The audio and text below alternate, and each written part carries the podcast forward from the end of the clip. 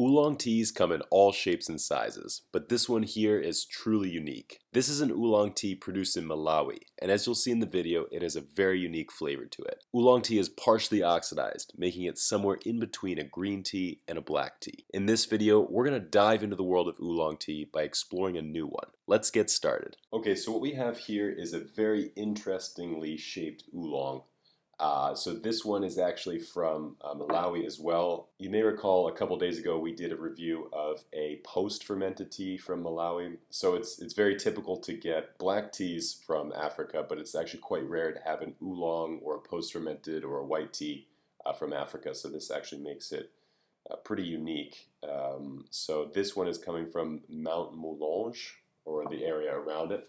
Um, there are two major growing regions in Malawi. The first is Cholo, and the second is Mulanje, where Mount Mulanje is.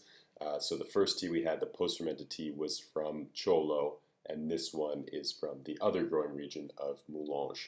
So this oolong is unique because of the shape of the leaves. Normally you have either a ball-rolled oolong or a strip-shaped oolong.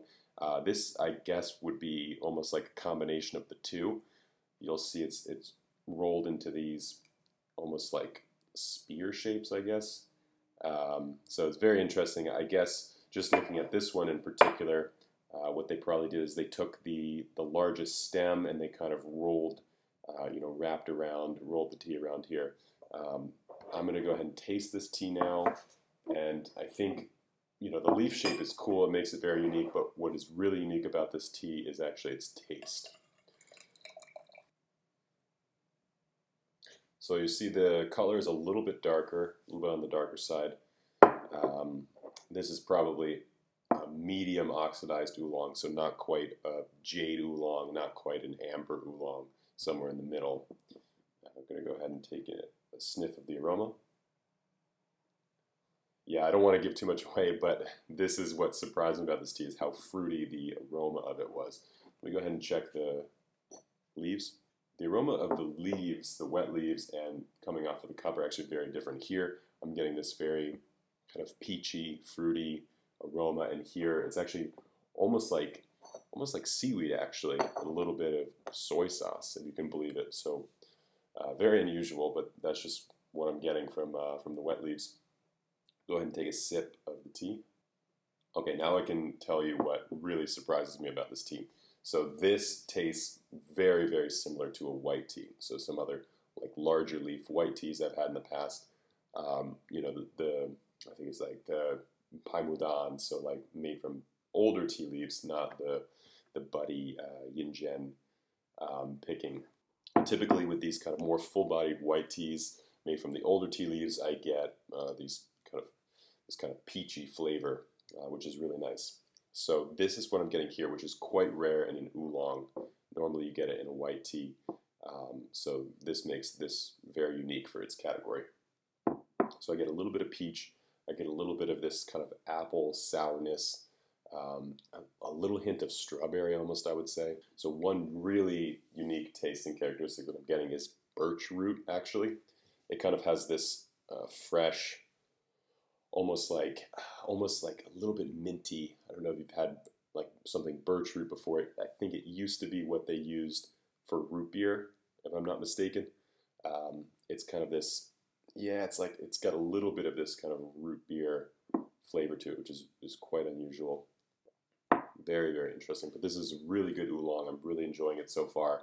Um, but very unique. Definitely shares more taste characteristics with white tea than an oolong, I would say. Okay, so here we have the second brewing of the tea. See how it compares to the first. Already from a color standpoint, it's much lighter. We'll see if that translates into a lighter taste. Okay, it's getting a little bit more, a little bit more cooked. So it's like um, instead of like fresh or dried peaches in the first steeping, now we have kind of like cooked peaches, maybe a tiny bit of cinnamon as well. I think that birch note is beginning to disappear a little bit. I'm getting it really strongly in the first brewing. But in the second brewing, you can still get it, but it's, it's fading out a little bit.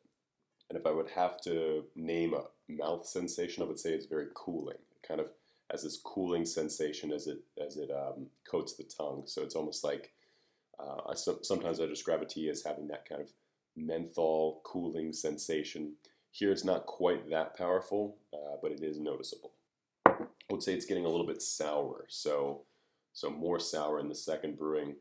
In this first brewing, I was getting kind of almost like this applesauce, so like a, a slightly sweeter um, apple flavor, and then here it's getting more of like a sour apple. So it's kind of got this sour apple finish to it, which is still nice, but it's just a little bit, a little bit more sour.